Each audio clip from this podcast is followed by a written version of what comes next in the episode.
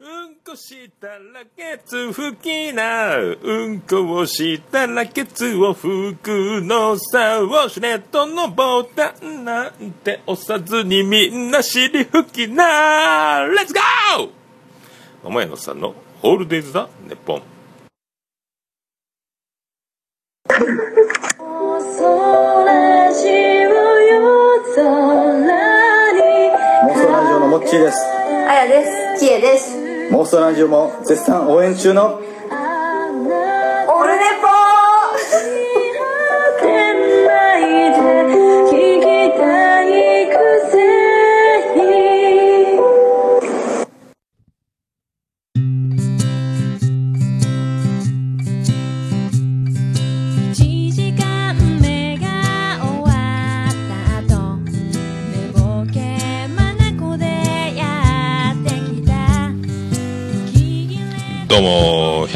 114回でございます。10月9日金曜日、やってまいりました。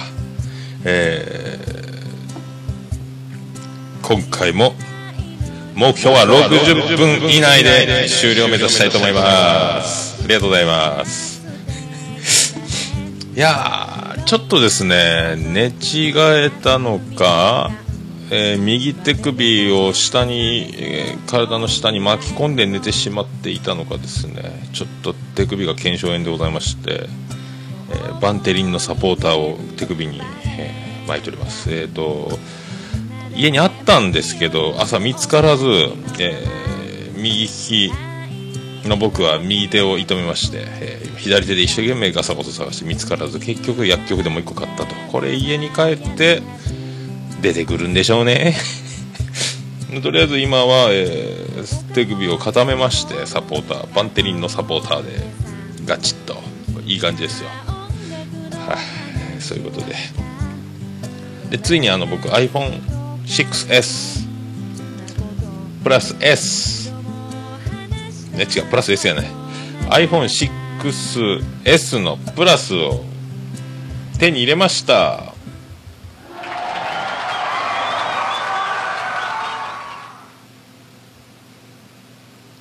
ありがとうございます。はい。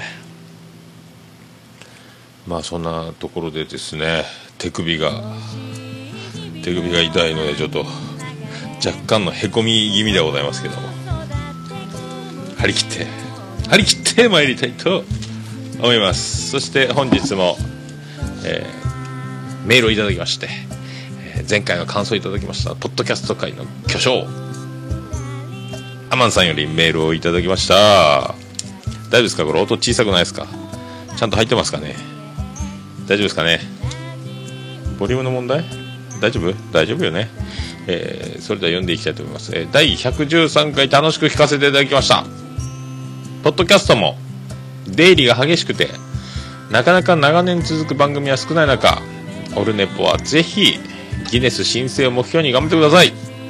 ということでアマンさんからいただきましてありがとうございます。いやー頑張りますよ。頑張ります。頑張る。まあね。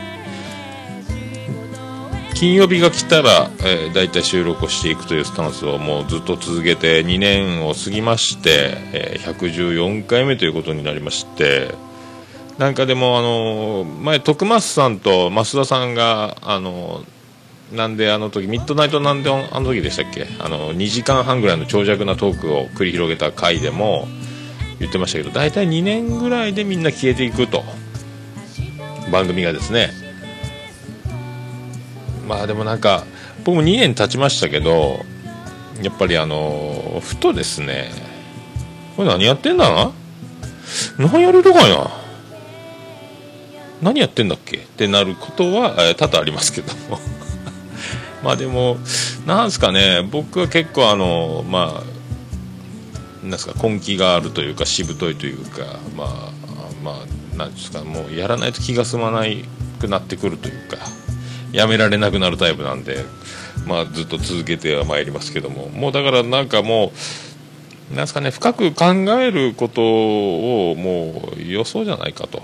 もうとにかく、えーただただただただもうセッティングして、えー録音して配信すると、まあ、そのスタンスをもう貫いていこうじゃないかと。だからもう喋ることがあろうがなかろうがとりあえず、えー何喋ろうかプランがあるかないかは別としてもう録音スタートさせてしまうと、えーその結果大体今1時間を超えてもうなんか1時間20分とかざらになってきましたんでこのままいくと本当2時間番組あのおしゃべり大怪獣の番組に近づこうとしている自分が恐ろしいでございますけども、えーどうですかね。あのもう10月9日、えー明日から、えークライマックスシリーズファーストステージが始まるというわけで、まあ、そのファーストステージに阪神行っちゃいましたんで東京ドーム巨人戦広島惜しかったです。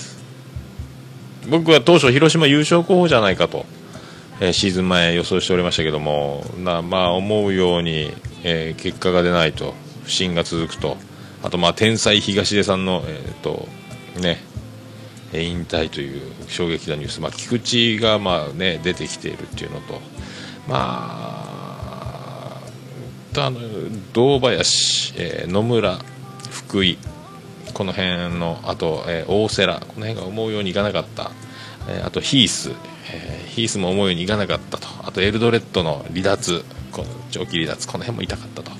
で黒田も、まあ、そこそこ、えーローテーション守って検討するけども、まあ、結構いろいろ、ね、恵まれない打線に恵まれないとかで負けるか込んだりとかいうのもあったら、まあ、そういう。あとねあの丸の不振が、えー結構続いていたりとか。それでも、まあ、菊丸、菊丸、丸、菊池というのを、まあ、並べてオーダーずっと組んでたりとか、まあ、その辺ですよね。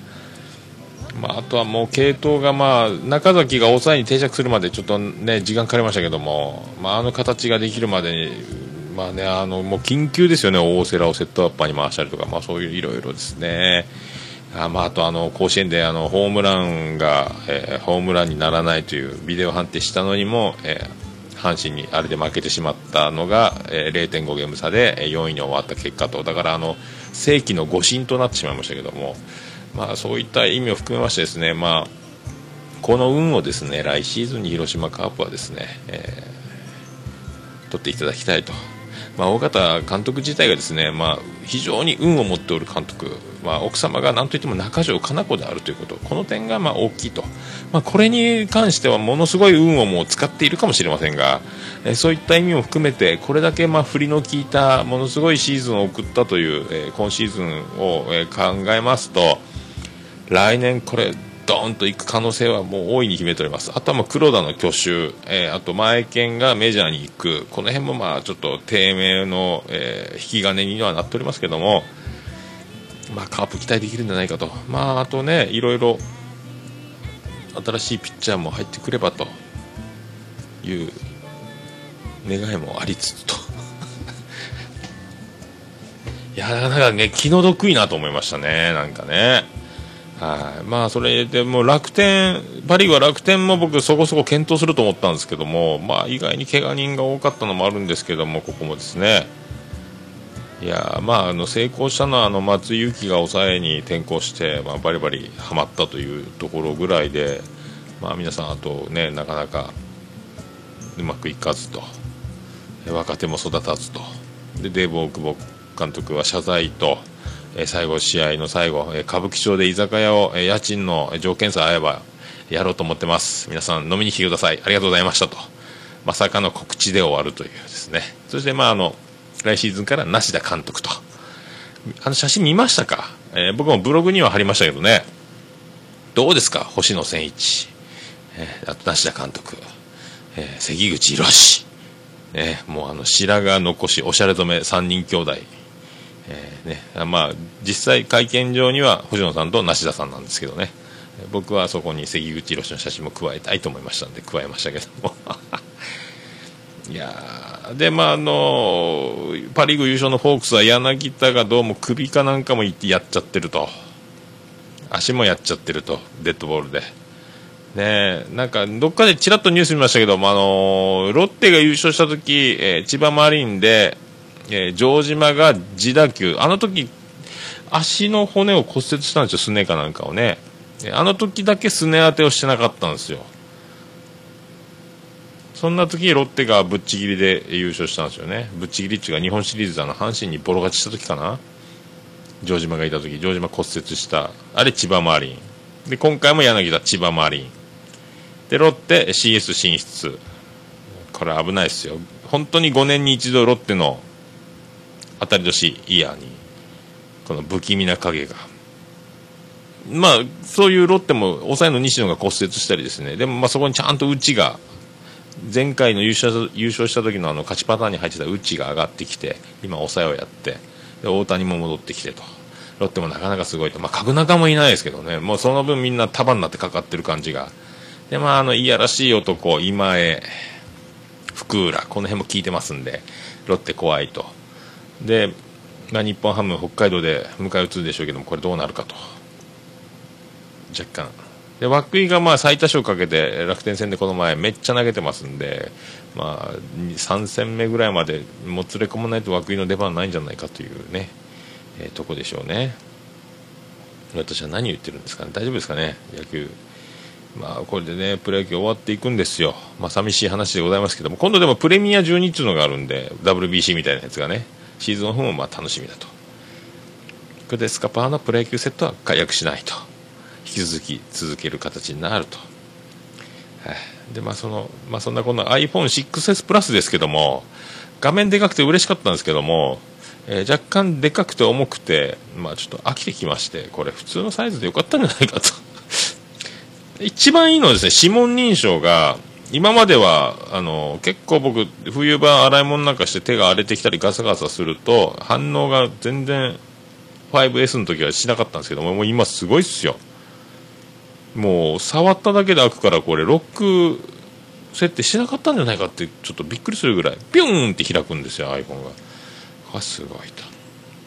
まあ、ちゃんとあの強化ガラスも買いまして。で今回は前回はあのゴールドを買ったけどもカバーがピンクで、えーゴールドゴロスというあのボディの色を全く利用できない iPhone5S を2年間、えー過ごしましたんで今回はバンパーを買いましてですね枠だけですね枠。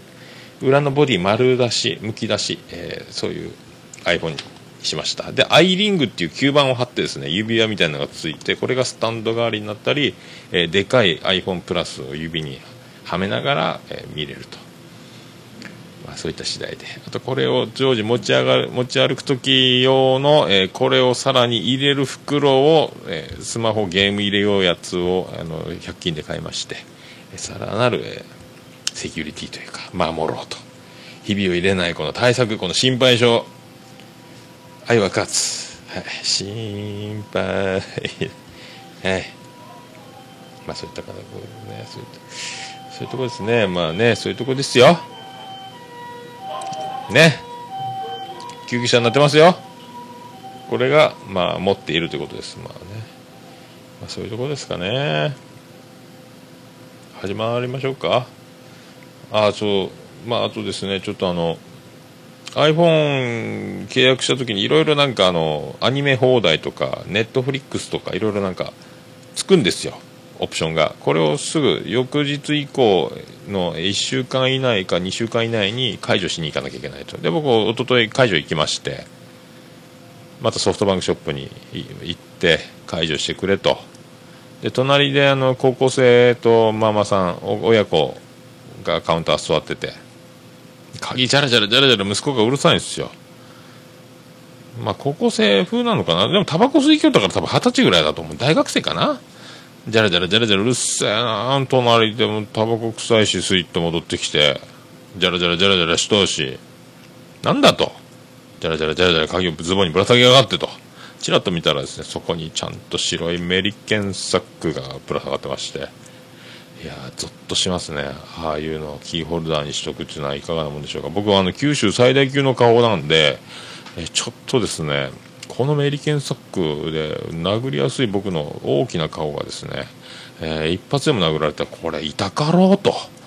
痛かろうと思いましてですねもう。それずっと横でこれがメリケンサックか。すげえな。こんなのはめて本当に殴るんかと。でもうこれ殴られたら痛いなと。まあ、まあ絡むことはないですけどもなんかもうキューンって。え顔がキュンってなったんですよ。もうまたそれだけなんですけどね、はいそれだけなんですよ。それだけです。どうですか皆さん。すっかりまた毎回ですけどもなんかもう iPhone がこれで増えてですね iPhone の 4S、5S がもうあのあれですよ、えー収録専用再生 iPod となりまして、えー再生音楽音楽を再生したりボイスレコーダー再生したりという形。これにプラスもう今 iPhone が3台歴代が並んだ状態で収録をしているということでやってまいりましょうか。第114回。桃焼きの桃屋プレゼンツ。桃屋のおっさん。オールデートデ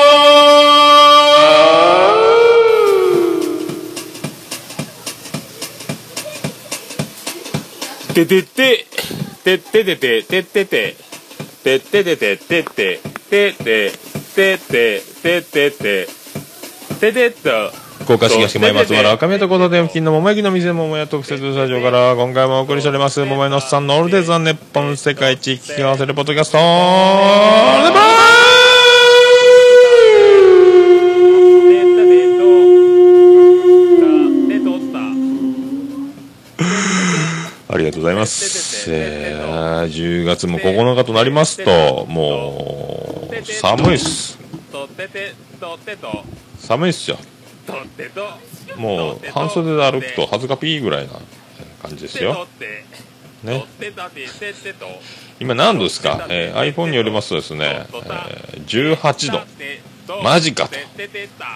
なんかあの沖縄の方のツイッターを見てると女子になれない女たちの予備校生や非常勤さんやらはまだエアコンクーラーつけてるみたいですけども福岡はもう18度です、ね、みんな北海道とか行ったら死んじゃうんじゃないですか俺あ違いました24度でした今反映されましたはいそんな感じで張り切ってやってまいりますそれではよろしくお願いいたします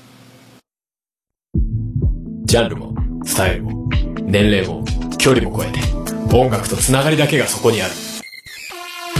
バーチャルミュージックフェス音ガメフェス2015リンク。音亀フェスはライブのようでライブでないネット空間を使ったバーチャルな音楽フェス。フリーダムなステージでありリスナーにはフリーな音楽イベントです。今年の参加アーティストは春アニマルキャスター。ズボーカリスト笹山。中村ピアノ。DY メガネ D Q フロムさん。川上。ピアノマダン。ゆみゆみパラダイス。レップデストロイヤー。あやこオンビッツ T 豊か。うまうま以上の参加アーティストで今年もやります。配信記念生放送。今年はまさかの 2days 11月21日22日両日の夜。ユーストリームなどで配信記念生放送を行います。この放送内にて世界最速で音亀フェス2015の模様をお届け。今年はリスナーと出演者が共に盛り上がれる夜を2日にわたってお送りします。配信記念生放送終了後も「音亀フェス2015」は YouTube やポッドキャストなどで配信いたしますのでいつでもどこでもフェスの模様をお聞きいただくことができます。あなたが聞いた時がライブの時間。それが音亀フェスです。さらにライブまで毎月「音亀フェス2015アーティスト情報をお届けする生放送番組「音亀フェスサテライト」をツイキャスなどを使い行います。音亀フェス2015の参加アーティストの方々の楽曲をかけながら楽しくトークをしていきます。詳しい日程やタイムテーブルなどの情報については「音亀フェス2015」と検索して特設サイトをご覧ください。音亀フェス2015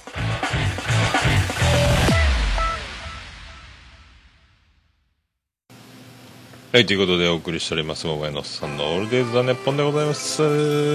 おしゃれな CM、音亀さんがですね、音亀フェスをやるということで、CM 自由に使っていいよっていうので、勝手に使いました。こ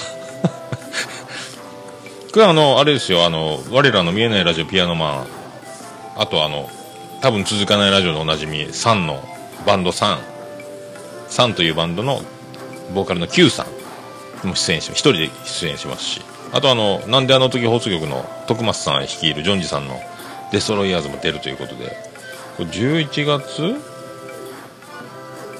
いつだって？忘れました。2122ですよ。えーっとねやるらしいんですよ。で後であの特設サイトもありますんで貼っときますんで。おしゃれですよね。ちゃんと作ってあるとこんなにクオリティの高いものをねもうあの僕みたいに全部同時でやってるこの、えーやっつけ感とあと全然。まあこれもねえっ、と CM を流していきつつこれ2分ぐらいありましたんで、えー目標60分と言いつつももう20分を使ってしまいました。大丈夫でしょうか？ねえ。まあそれでもうね iPhone まだ慣れてないんですよ。ちょっと重たいんですよ。結構でかいです。まあそれでやっていきます。それでこの前ですねえっ、とまあビリジアン群青緑の63世がお店ヘルプで、えーちょ妻ジェニファーはちょっと用事で戻ってこれないという状況でヘルプで入った時に、えーお客さんがねあの常連さんがびっくりしまして。ジェニファーじゃないと。ばあさんだと。まあそういうことで。でばあさんがちょっといない間に「すいませんね。高齢者ですいませんね」っつって。母なもんでみたいな感じでね「いやーびっくりしましたよ」とお客さんも言ってましたね。本当もうびっくりしました。って。玉手箱開けたんじゃないかと思ってですね。とお客さんも言ってましたね。急にだから本当ね。玉手箱を開けたかのようなもうばあさんが現れたと。まあそういうことですよ。はい。そうそうそうそう、あのね、海を散歩しよったらですよ、ちょうどあの、亀が上がってきておりまして、そこを子供たちが囲んでなんかいじめてたんでですね、もう本当、ダメだよ、いじめっちゃ。亀さんかわいそうじゃないですか、あっち来なさいと。ダメダメ。って言って、イエーイって子供たちが去った後ですね、もう亀さんが、お礼がしたいんでって、もう竜宮城に行くくだりですよ、もうね。はあ、秋ですね。まあそういうねこともありましたけども。まあビリジアン群青緑のもですね。まあ僕が43歳で、えービリジアン群青緑のは私の実の母でございますけども、えーオープン当初はお店手伝ってたんですよ。まあ12年ぐらい前ですけどね。はい。まあ僕が43になってるんだから63にはなるということでございます。ねえあっという間ですよ。あっという間。でちょっと僕もですねまあ毛髪をいかに、えー毛髪の、えー抜け毛をいかに食い止めるかという、えー季節の変わり目でもありましてですね、えーちょっと通常使ってるアウスレイズですか？資生堂かなんかの。ヘアトニック。を、えワンランク高いやつ。ブラックってやつを買ったらですねこれなんか良さそうな薬がいっぱい書いてあったんでこれ毛にとってもいいんやろうと。でまあそれを昨日からつけ始めたんですけどものすごい匂いなんですよ。そのヘアトニックの。まあ僕が、えーおいさん僕が40代ですけども、えー僕がおいさんの匂いと思う匂いがするんですよ、まあ、電車で二日酔いの時に東京でサラリーマン時代とかであの京浜東北線とか乗ってた時に、えー二日酔いで電車乗って気持ち悪い時に僕より身長の低いおじさんがちょうど鼻の下に頭頂部が来るぐらいの位置に来た時に、えー嗅いでた匂いに非常に近い匂いがしましてあのポマードチックというかあの七三分けのおじさんのあのウェッティな頭に塗ってあるような匂いの類のやつがですねヘアトニック化するわけですよ。まあ背に腹は変えられない、えー毛根に毛は、えー抜けさせないというまあ、そんな思いからですねもうこれはしょうがないと思いますけども、えー僕の頭がなかなかな60代の香りがしますね皆さんそこら辺をですね、えーよろしくお願いしたいと。えーと、えー僕の頭の匂いを嗅ぎたい方はですねぜひあのあご一報ください、えー女子の方を優先したいと思いますけど。気持ち悪いね。気持ち悪いわ。はい、まあね気持ち悪いんで。僕の言いたいことはそれだけなんですけども。あなんか言いたいことあったっけ？言いたいことないな。言いたいことないよ。まあそういうとこなんで。まあ曲いきましょうか。そういうとこで、えーそういう、えー曲を。そういう気持ちになる時の曲をお送りしましょうか。はい。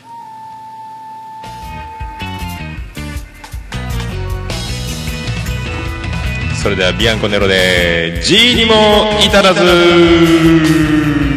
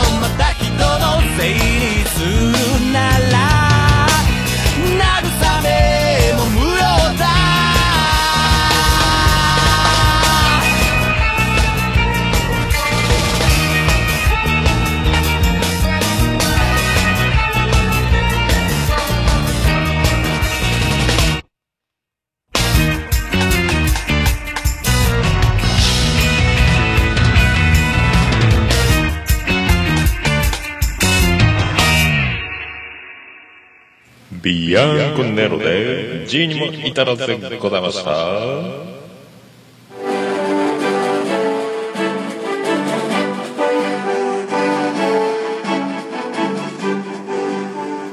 オルネパー皆様からのおメールを心よりお待ちしております。ブログ記事ホームページメールフォームから簡単にメールが送れます。コーナー名またはふつおたご意見ご感想お待ちしております。通常のメールは桃屋のおっさんアットマークオルネポドットコム桃屋のおっさんアットマークオルネポドットコムそして LINE アットも始めました。ホームページブログに貼っときます。どっからでもアクセスお願いします。ツイッターからの DM でも OK です。よろしくお願いします。ゆけー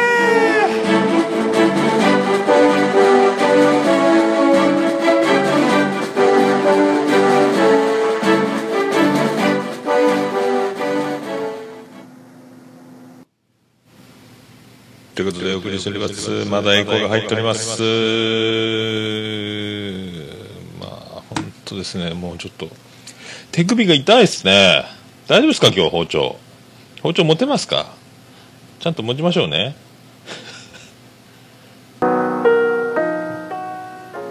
はい、まあ、そういうところでございますのでで今回ですねまたあの、えーこの前、えー、愛しのマーヤ先生のサロンの方に行きまして、えーまたマーヤ様と、えー素敵なでトークを、えー取ってまいりましてそんなやつをですねここでお届けしようかと思います。それでは皆さん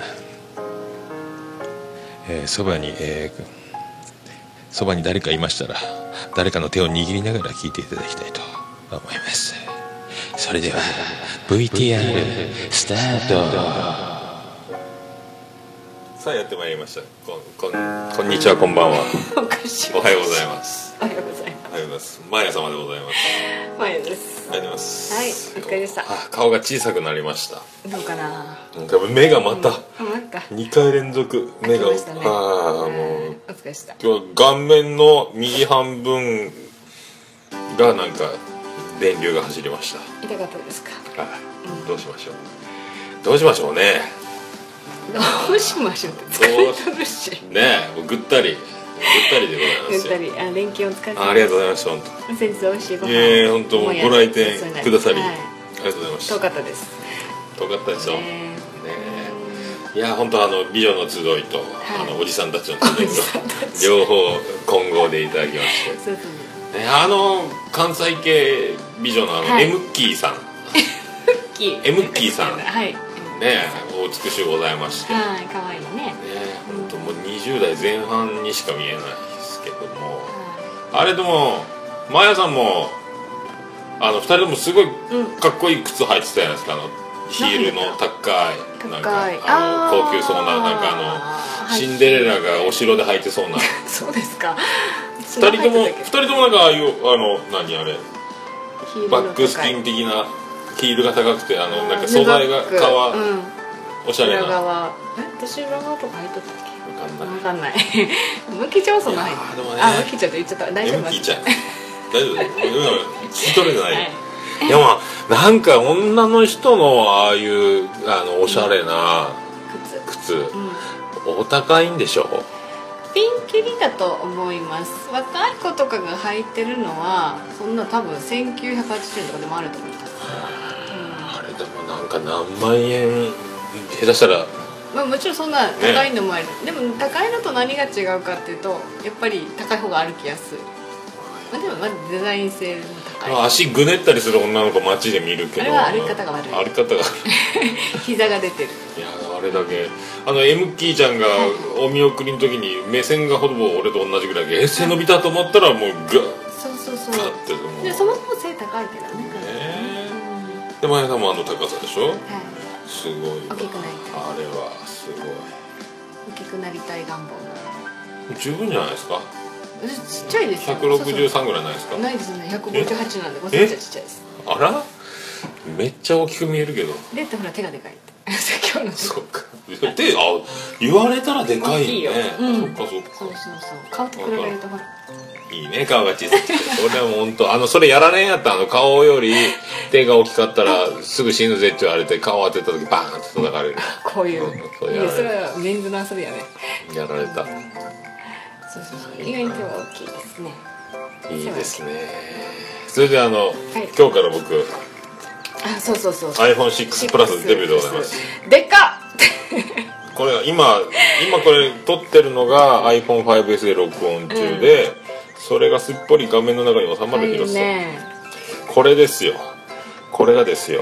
っていうかもうこれ iPad iPad でよくねってサイズですけど、今日まだ今ね入荷待ちのバンパーがもう明日かぐらいには届くんで、それをつ今100円ショップの。すごいねここ。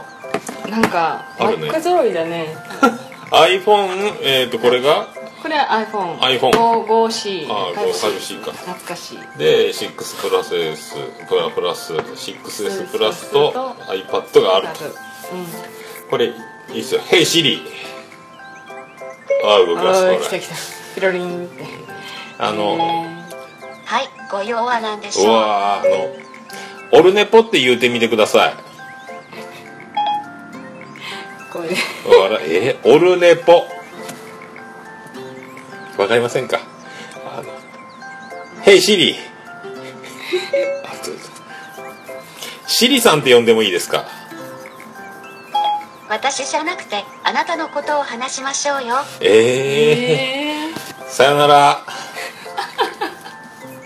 ー、じゃあシリ歌ってとかやったら面白いね。うん本当、でも「ヘイシリ」って言わん限りはね。聞いてくれないんだ。あもう止まったよ。本当だ。すごいわ。これはすまだ使い使いこなすてないね。今日帰りに強化ガラスのブルーライトカットを買って、でバンパーが来たら完成、でちょっと100均で買った、えー 収納袋がはみ出ると。そういうことで。はい。ガサガサうるさいね。くださいね。うるさいね。ちょうどいいや。ちょうどいいちょうどいい。ちょうどいい。ねネタないね今日。いいね。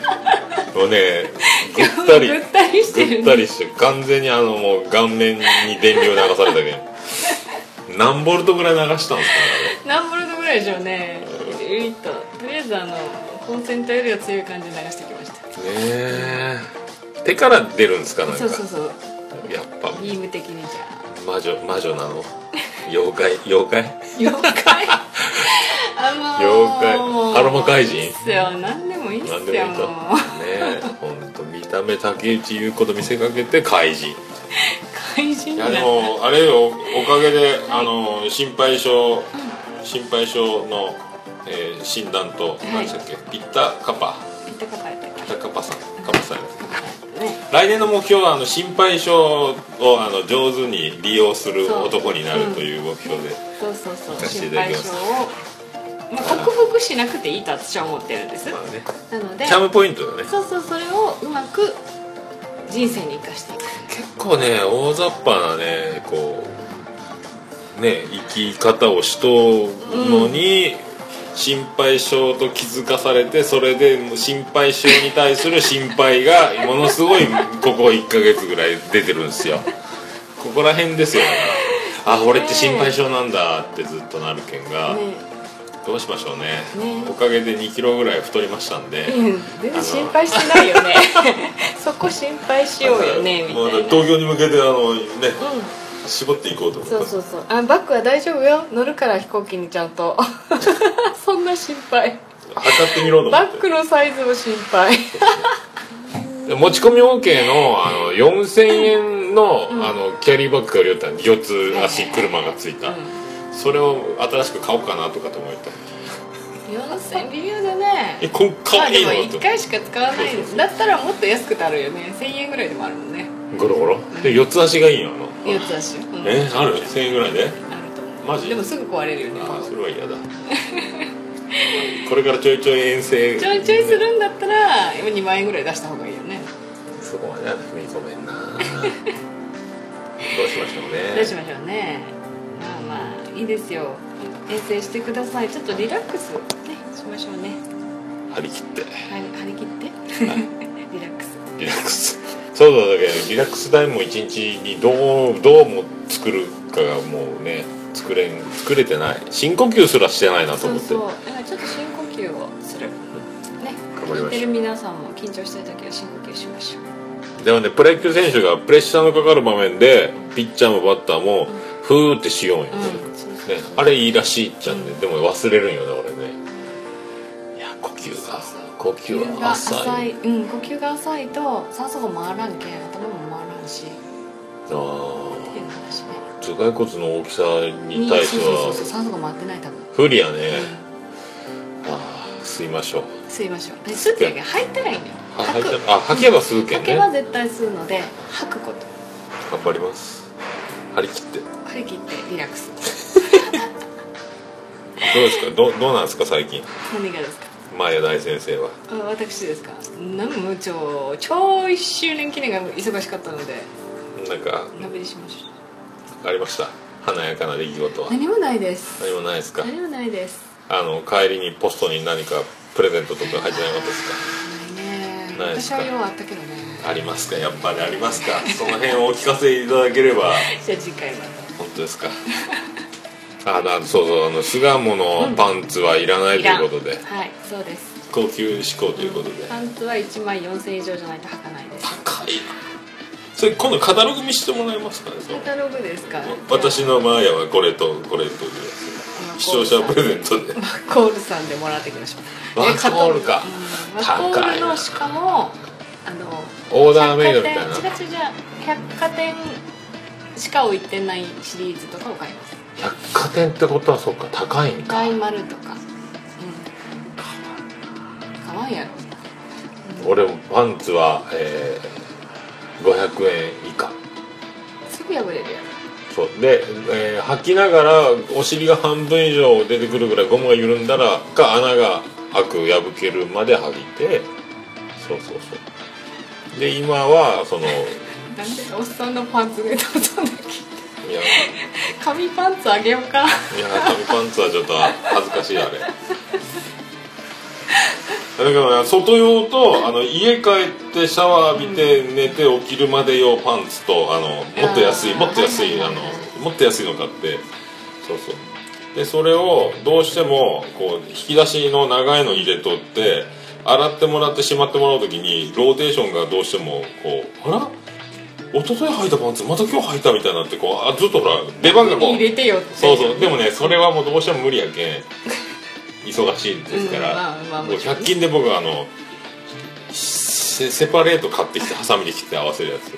で俺だけこう上に乗ったのを奥から奥からこう仕切りごとこうやって今一人でローテーションしてるパンツで そんなこといかがですか、はい。私は上に着る洋服に合わせて選ぶのでで色色とかのバランスと。そうそうそうすげえな。透けないようにとかね。ラインが出ないように。そういうのを考えます。すごい。そうなんです。まあなるべくもうだけ千原ジュニアじゃないけど赤いの増やすように。うん。でもね赤いのは実は交感神経優位になるのでリラックスできない色なのよね。だからここぞという時に赤いの使うのはいいけどできればブルーとかグリーンとか新世系の色を身につけてほしい。今は。あでも混ぜらないかんだいかんな。俺休みの日と収録の日は赤いパンツにするようにしとる。そう休みの日に戦闘モードになりあじゃあダメか。ってことだ。逆か。逆逆。休みの日はえっ、とリラックスしたいんだったら寒色系。寒色系って？あの寒い色。寒い色。青とか。青系。ブルーグリーン。そうそうそうそうあまた。赤はもう本当に交感神経が優位になるのであ。頑張らないかん時とか。えー、じゃあ収録の時だけ履けばいいんか。そういいかもね。あ。はけか。仕事の時もはけ。仕事は関係ない。仕事はもう通常通常変わらんもんね。でもまあでも赤が増えてきたなと思って。だから赤い色を求めるのもどっちかというと戦闘モードになりつつあるのでリラックスからはちょっと離れていくよね。だからメリハリが必要なので。あ俺もう全部赤に変えてしまおうと思ってたそうそう。だまあいいやからでもガーン行き過ぎて股間神経優位型になってガンになってしまうよね。参りましたね。助けてもらえませんかねね。じゃあ青いパンツも購入。巣鴨で買おう。巣鴨は赤い色しか売ってないんじゃないの？はい隣にあるやろなんか小さなパンツ売り場が。なんかそれ買おうとりあえずお土産はいりますね赤いパンかしこまりました。リスナープレゼント。ツリスナープレゼント赤いパンツ。応募来るから今夜こんね。送るの送るの大変やなそれパンツ。をそうねパンツ送るなんかパンツって書かない。いやいや別に封筒に入れて送ればいいじゃん。パンツって。日にかかんでもいいや。ん封筒にパンツかまあまあそういうことであの、はい。はい、マヤさんの高級下着に負けないように、はい。バリエーションを持って張り切っていこうと。はい。よくわかんないけど。はい。何分？すごいですよ。はい。ありがとうございまし切らんのよ取ってらっしゃるやろ？たこのまんまいきますけどいいですかね？何か何か言い残すことありませんか？大丈夫ですか？はい。じゃああの皆さんごきげんよう、はいごきげんようあら切れた。はいさよなら。スタジオお返しします。紅茶の美味しい。百貨店。はいということであの百貨店の高級パンティだけを買うということでございますね。マヤさんはですね。洋服の色で、えー合わせた、えーパンティをお召しになられるということなんで皆さんそういう感じであのマヤさんを見かけた時は今日はこの服の色の感じからすると何色ですかという質問を投げかけてみようじゃないかと思いますけどね。僕相変わらず今日はですね赤いパンツを収録中に履いているという。だからといって、えー何も出てこないですけど。ねえまあ結構勉強になりましたね。まあ安らかな色を履こうということですよねリラックスしたい時は。そういうのもいろいろあるんだなという、えーことで。ございました。はいそれではもう45分過ぎます。あのコーナー。ポッドキャスト次戦の戦知りませんのコーナー。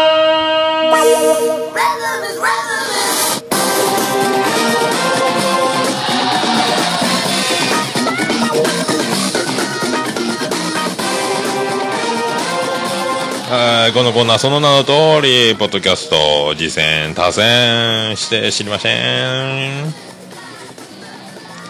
ポッドキャスト出会いの広場でございます皆さん何かおすすめがございましたらおメールいただきたいという次第でございまして今回もですね、まああのえー今回のこの放送分の記事には僕が今週聞いた分ずらっと出て、まあ、もう聞きすぎてですね。もう聞きすぎてもう何が何やら。でちょっとうとうと寝てしまっていつの間にかあのなんか再生がいっぱい進んでしまって睡眠学習みたいになったやつもなきにしもあらずという感じでございますけど。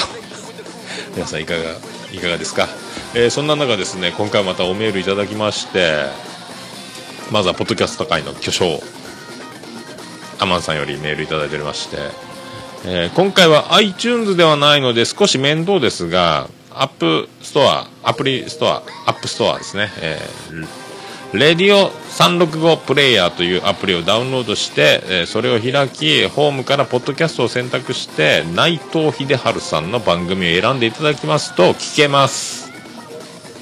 何が聞けるかと言いますとあのお化け一人喋りモンスターのパル内藤さんの新番組です、えー大変聞き心地が良いですということで。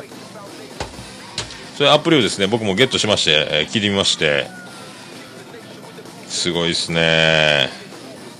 何でしたっけ？えー、っと。番組名がねポジティブ人間改造計画とかいうそういうやつですよね。確か。今出てこないですけども。えー、と出てくるか、えー365レディオステーション。内藤秀治のネガティブポジティブじゃないわ。ネガティブ人間改造計画という。30分ぐらいの枠で。まあ童貞ネットのパルさんがちょっとよそ行きな感じのえスマートにやってる感じですよね。とてもおしゃれな感じでしたよ。これはこれでまた面白いんじゃないかと。結構なんかランキングも上がってるみたいその中で。なんかちゃんとスポンちゃんとした番組なんですかスポンサーがついてるというか。すごいなでそのパルさんが、えーサーファーズラジオショーの方にも今回、えーミスティ店長と一緒に武さんと3人で飲んでる2軒目のバーかなんかで撮ってるやつ。まあそこで出てますなんかでも、えーよその番組には出てますけどもなんかやっぱ人気番組を背負ってるというなんかそういうオーラを感じるというかもう下手なことはできないと。ぶっちゃけでいろいろ腹割って何でも喋るけども、えー何か背負ってる感じがあるような振る舞いと。そこにこう武さんが切り込んでいく感じ、まあ、その辺もなんか仕掛け合いみたいなね。面白かったですね。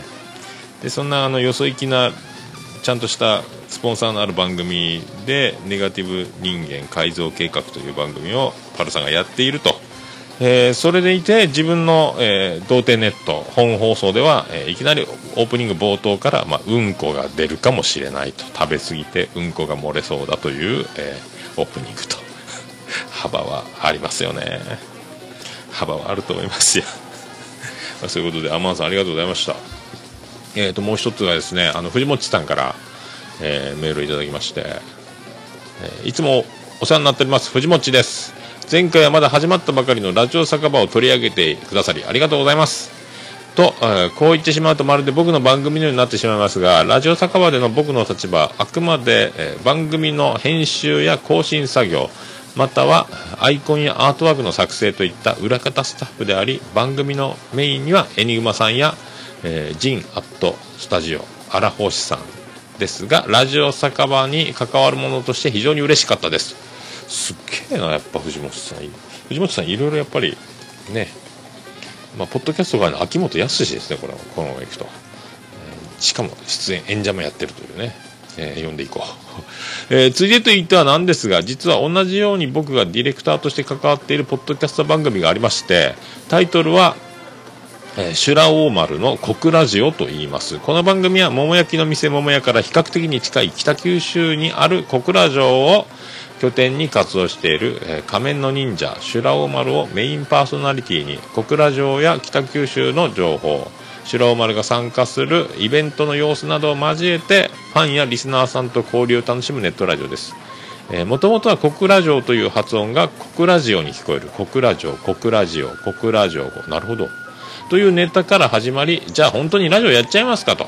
ラジオにしちゃいますかという、えーノリでスタートしましたと。過去笑い。そこから国にまつわるトークテーマでお便りを募集する流れなり一言で国と言っても国、えーかっこ醜い話。国、え濃い話ニッチな話、えー国、え告白カミングアウトの国ですね、え国将来の夢思い出の話時刻の国ですね。あと国お国自慢地元話国の、えー国国、えーあと国、えー月叫びたいバカ野郎話。これなんか誰ですか？工藤静香とかの曲にもあった同国の国のやつですかね。口が2つの上に「大」って書いたやつ。老眼でよく字が見えませんけども。ちっちゃいちっちゃいプリントにしてしまってすいませんね。など意外と奥が深いので皆さんからどんな歌りが届くか楽しみになります。まあちょっと白尾丸というキャラクターのファン向けな要素が色濃いのでここで紹介していただくのは気が引けますが番組名だけでも覚えていただけると嬉しいです。桃屋さんとは福岡つながりで何かコラボできればいいですね。かっこ難しいかな。うわでもこれすごいっすよね。はい。であと多線ポッドキャストとして、えー一つ。沖縄から配信されている番組「コザの耳汚し」も紹介しておきます。地元で演劇とバンドを融合させた活動をしている劇団ローヒネのボーカル吉尾さんを中心にトークしていて一見怖そうな外見とは裏腹に沖縄弁も交えた柔らかい語り口にギャップ感があり楽しめると思います。また吉郎さんは沖縄そばの店、え米八そばの2代目店主でもあり特に夏場は米八そばの名物のぜんざいかっこあんこの上にかき氷が乗ったものかっこ。が有名になりテレビ取材が来るほどです。おまた桃屋さんとも交流の深い女子になれない女たちの皆さんも米焼きそばに訪れたそうでいずれコラボをする計画もあるとか。そういうわけでぜひ桃屋さんにも注目していただきたく紹介させていただきました。では引き続き配信頑張ってください。ありがとうございます。すげえな。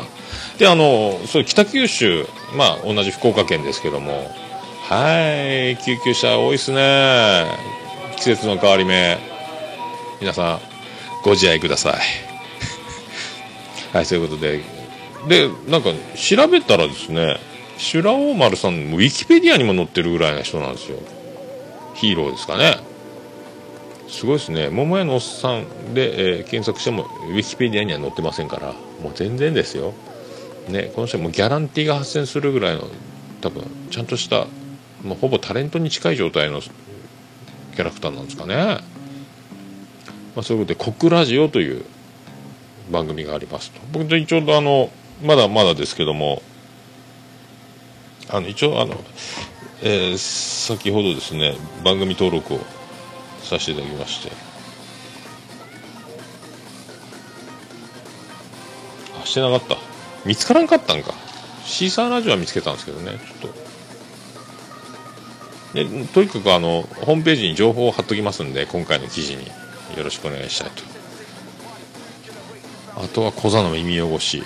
小座の耳汚しの吉郎さんは確かですね素人ポッドキャスター会で僕が加入した時になんか確か「はじめまして」っていただいたそのぐらいの縁ですけども。蕎麦屋さんの2代目店主すごいな。で演劇劇団もやっててポッドキャストもやってると。なんか同じなんか飲食店同士でちょっと若干の親近感があります。恐れ多いですけども。テレビが来るほどすごいな。で女子慣れとなんかでも女子慣れの何か何でしたっけ？ツイッターで見たんかな？なんかなんかちょっとそれは知りま知ってましたね。あったみたいな。沖縄もなんか暑いっすね。あ藤本さんありがとうございました。貼っときますんで皆さんまたよろしければ聞いていただきたい。っていうかもう多分おそらく人気番組でしょうから、えー僕が知らなかっただけという状況もなきにしもあらずですけども。そんな沖縄にですねあのツイッターとかでもたまにいただきますけどもコンドゥシさんのあの妄想ラジオさんにもちょっと送ってたりしメールを送ってたりしたあのコンドゥシさんが、えー、コジャーガルという方と一緒になんかポッドキャスト始めまして、えーこれタイトルがですね日替わりランチっていう番組なんですよ。えっ、となんですかね第1回目の放送出てたんですけどもなんか番組が始まるとか、えー私の自己紹介とか、えー番組名を言ってスタートするとかじゃなくてもういきなりあのもう漫才の打ち合わせネタ作りのところがずっと流れてます。しかもあの相方の方が、えー録音されてることを告げずに、えー隠し撮りのような体で始まってますんで半ばドッキリ的な感じの、えー一発目と、まあ、これであのネタができると最終的に YouTube で公開することを目的としたなんかネタ作りの模様をドキュメントタッチみたいな感じでお送りするみたいで、まあ、あのお笑い好きな方はあのあこうやってネタを作っていくんだなというお笑いの考え方的なところがちょっと垣間見れると思いますんで。お笑い好きの方ぜひ聞いていただければと。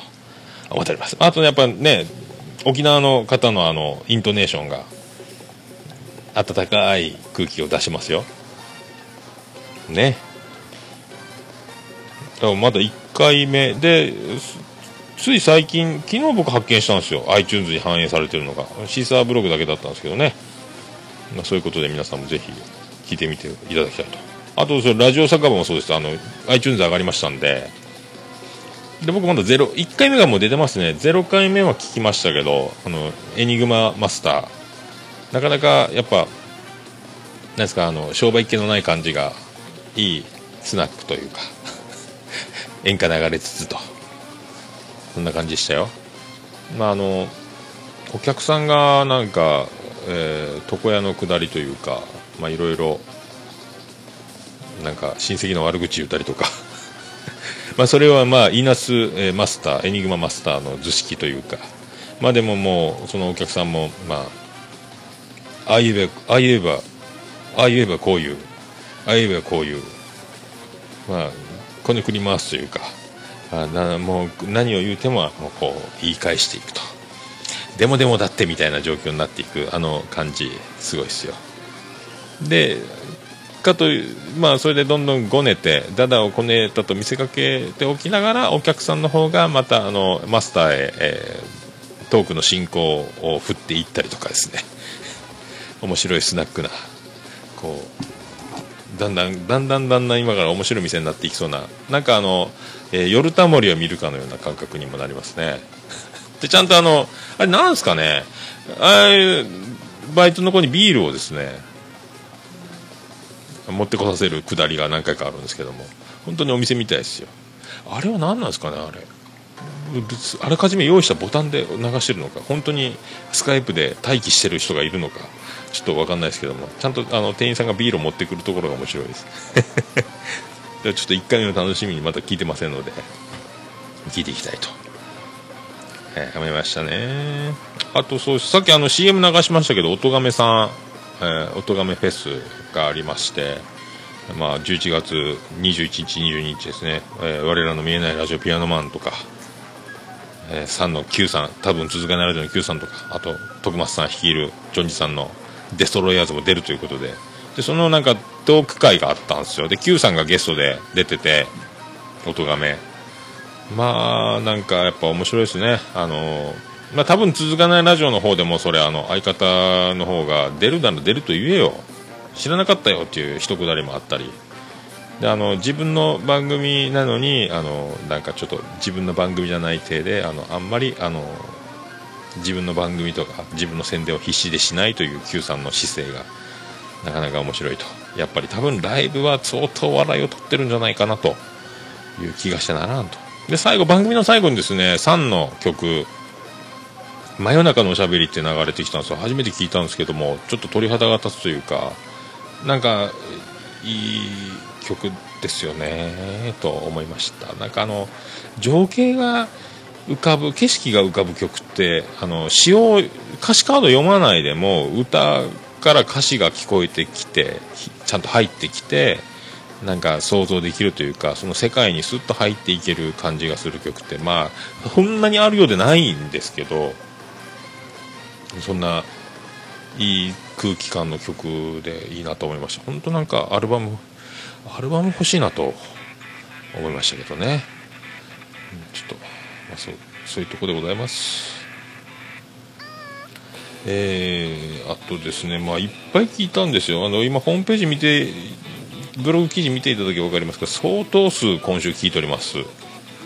あと、えーさっき準備中にですね、えー妄想ラジオ、えーあやちゃんきえちゃんちかこさんの女子トーク会聞きました。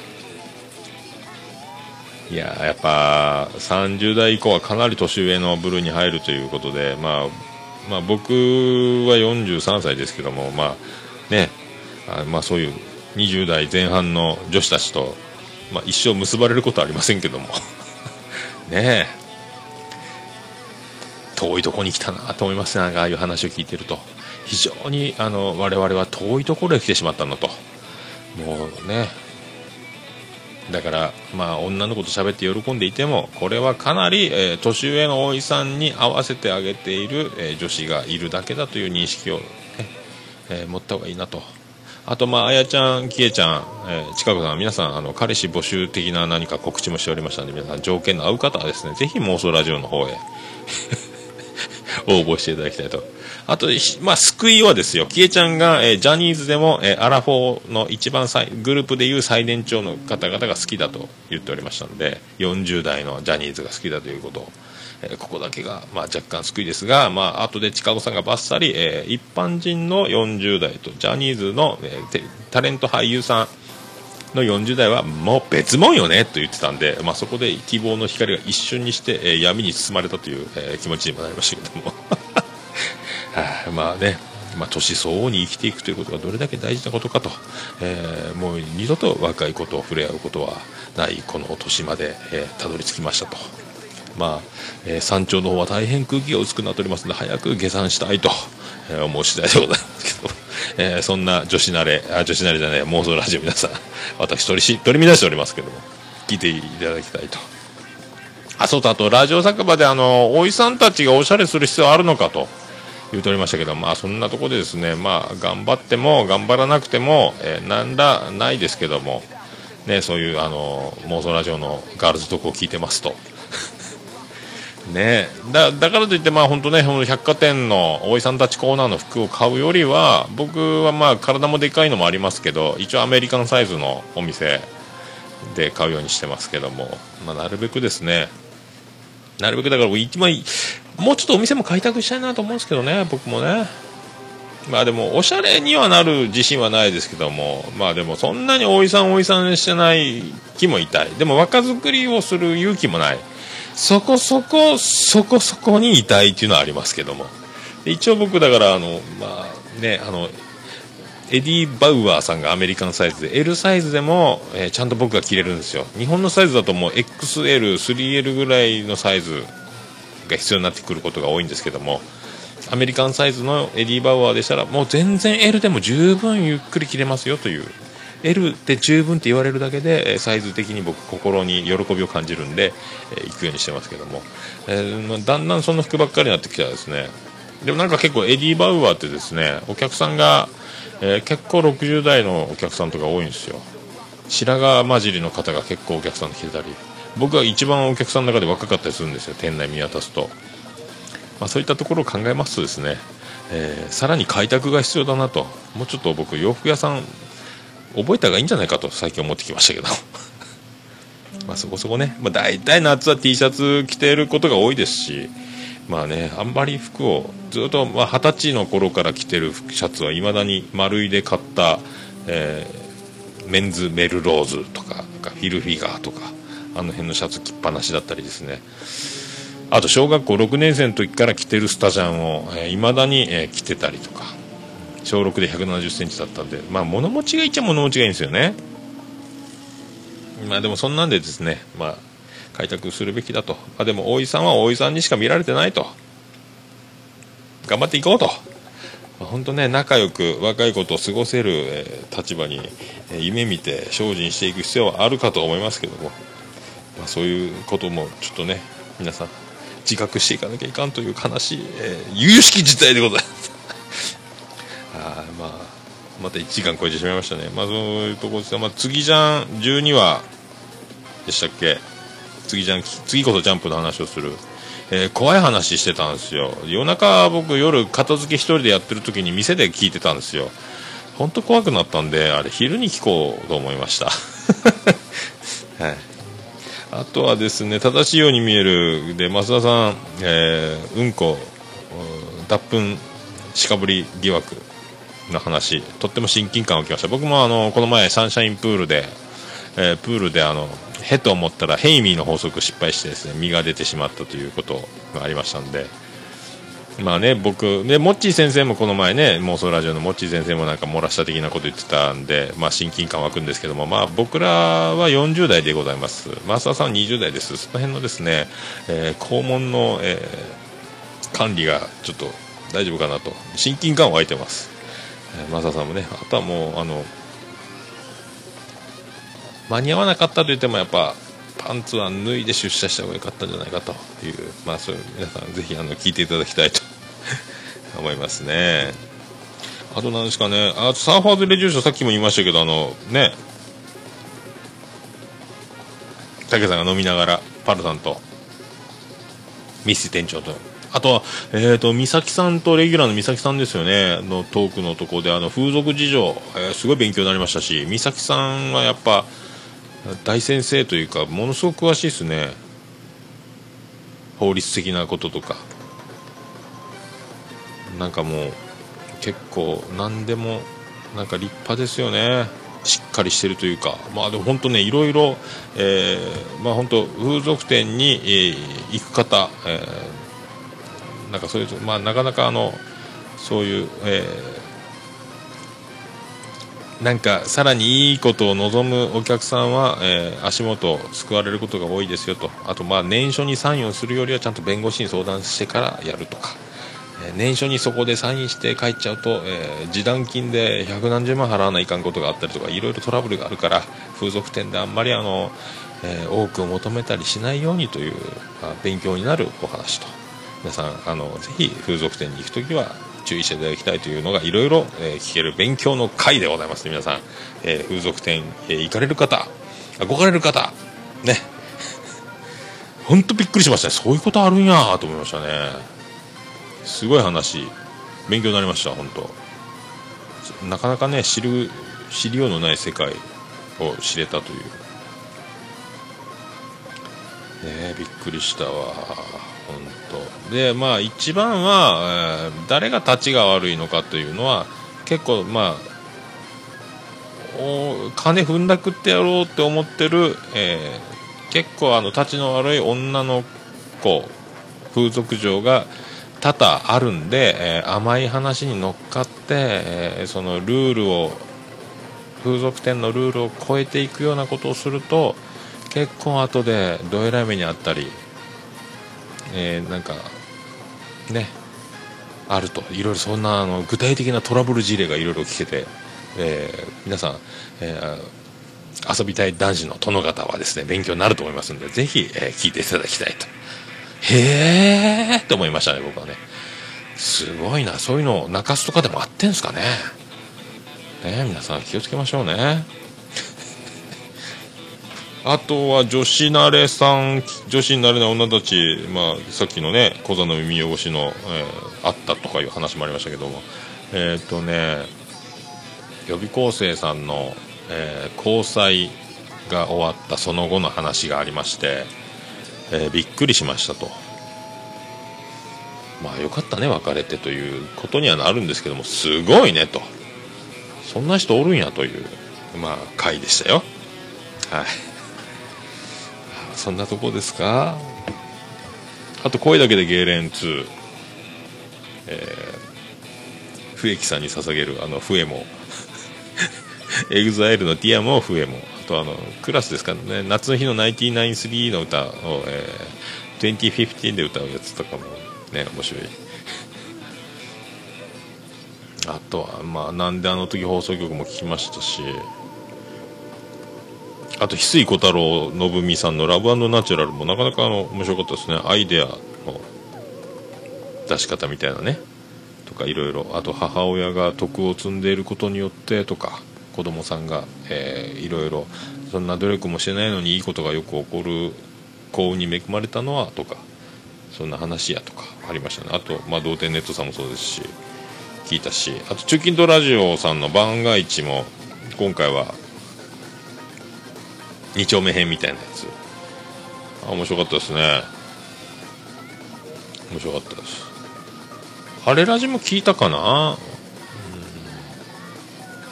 汗ダクダク、えー転んだ話とかいろいろなんかイベントに行った話。あと渋楽も聞きましたし枕。やっぱ落語家の枕はやっぱりようできてるなと。本編の話をする前に枕で笑いを取る。枕自体がもうねあのフリートークのネタみたいなやつですよね。あと金マッシュさんお前さすがプロっぽいですね。さすが作家さんもついてるという。よくできた番組ですよ本当ね。すごいよみんな。あとベアアタック祈願ラジオも聞きましたしなんかあの怪奇ラジオの方の北原さんでしたっけ？が乱入してましたね、うん、やっぱりね筑姫さんを、えーいじる能力が引き出す能力があるのは僕だ！みたいな感じでこの番組やめちまえ！みたいなこと言ってましたけども。あと「そんな一個だる」も聞きました。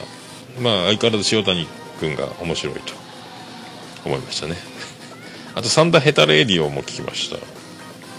面白いですよね。なんかでも、えーおまけ放送では、えーギターもガンガン弾いてましたしドラムも叩いてましたしね面白かった。千年ただの僭越ながらも聞きましたけどね。相変わらずやっぱりちょっともともとボリュームのレベルが低いかな録音のね。で多田さんの声がまた張らないんで本当に耳を澄ましましょうということですあとまあ「ボンラジオ2」えー星さんまた一人喋りを嫌そうにやってます。僕一人喋りもう長々やってますけどもね。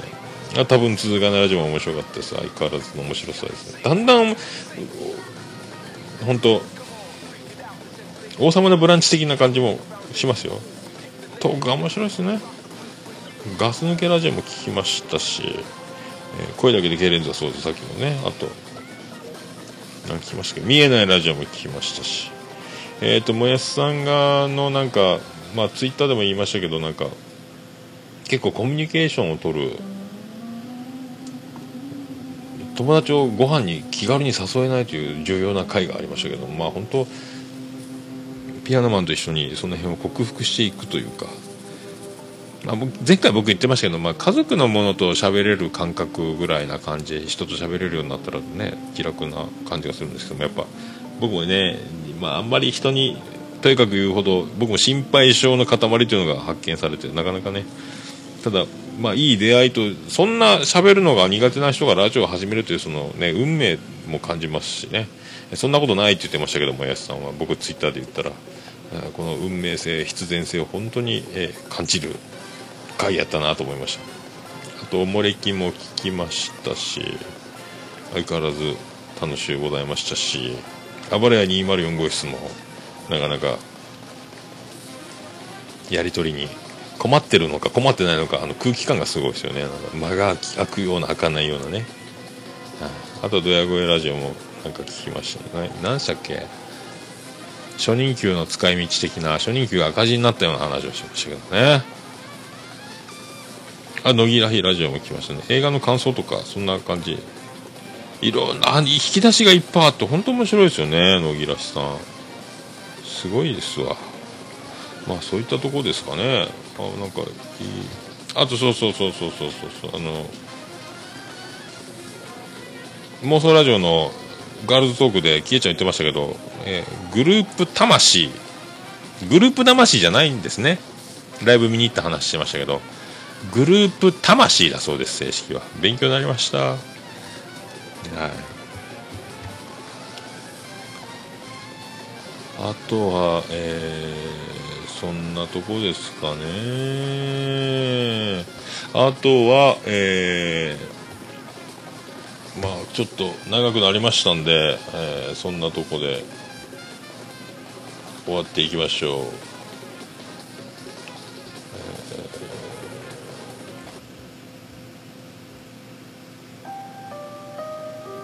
それでは皆さん何か、えーおすすめ番組とありましたらメールでお知らせいただきたいとメールアドレスの方はももやのさん、アットマークオルネポドットコム、ももやのさん、アットマークオルネポドットコムでございます。あと、ホームページ、えー今回のブログ記事の方にもメールフォームありますんで、えーそこから簡単にも送れます。あと、LINE アットの方もありますんで、そこからでも簡単に送れますんで。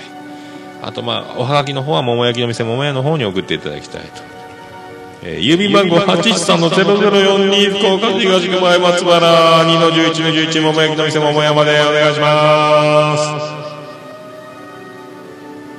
着払いはなしお願いします。いくつもの草を越えてたど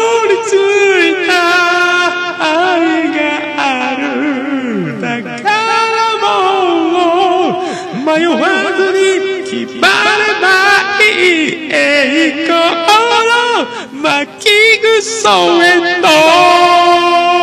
終わらない。巻き草には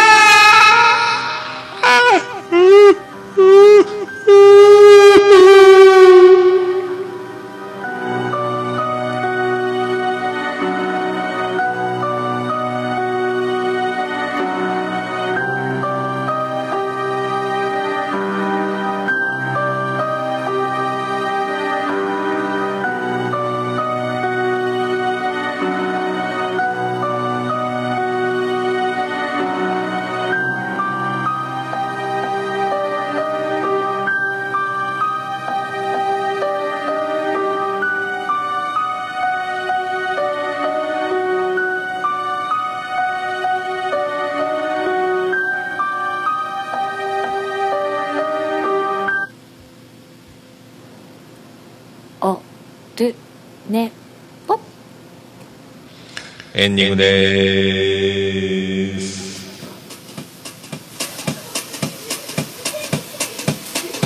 ててて。てててて。ててててて。てててて。ててててててててててと福岡市東区前松原赤面田交差点付近の桃焼きの店桃屋特設スタジオから今回もお送りしております。桃屋のおっさんのオールデッポン第114回10月9日。世界一批算するポッドキャストはい目標1時間と言いながらもう1時間20分に差し迫るとこのままいくとまた1時間25分ぐらいの番組になると。ねえてとまあとてと。すいませんね。てとって。なんだかんだですねこんななるんですよとえー、とこれで、まあ、前回もですねなんだかんだ、えーまたなんか抜けてることがあるかもしれませんけども。とりあえず一回、えーアップして配信してで、まあ、営業終わってまた夜中帰ってきて、えーブログ記事今回のこの114回放送分の記事を、えー抜けてるところをもう一回修正する形。で1週間以内に、えー YouTube 版を貼る形、まあ、そのスタンスでやっておりますんで、まあ、YouTube 版も音声貼って映像はめてと。まあ、いうことでやっておりますんで皆さんよろしければまたこれからもまあ淡々とやっていきますけどもまあね長いですね。長いっていうか時間の配分が全く、えーこんなタイムキーパーもいますね。巻いて巻いてとかカンペも出ないですからね。まあしょうがないですよね。まあそれでありがとうございました。それではオールネポエンディングテーマエンディング曲。LINE スタンプも好評発売中でございますよ皆さんね。これもブログ記事貼っときます。それではお送りします。バーディーで言わなくちゃ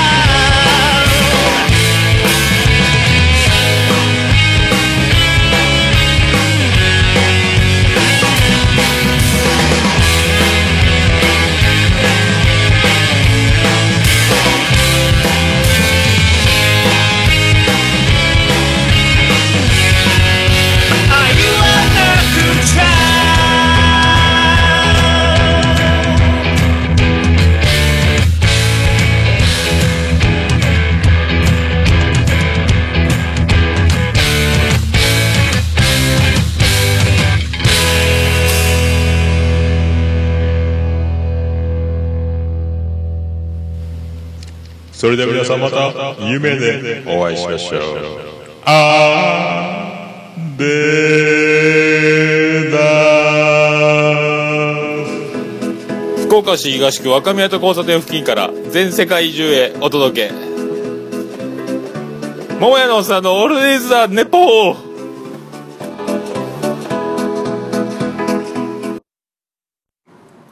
世界一聞き流せるポッドキャストオルネポ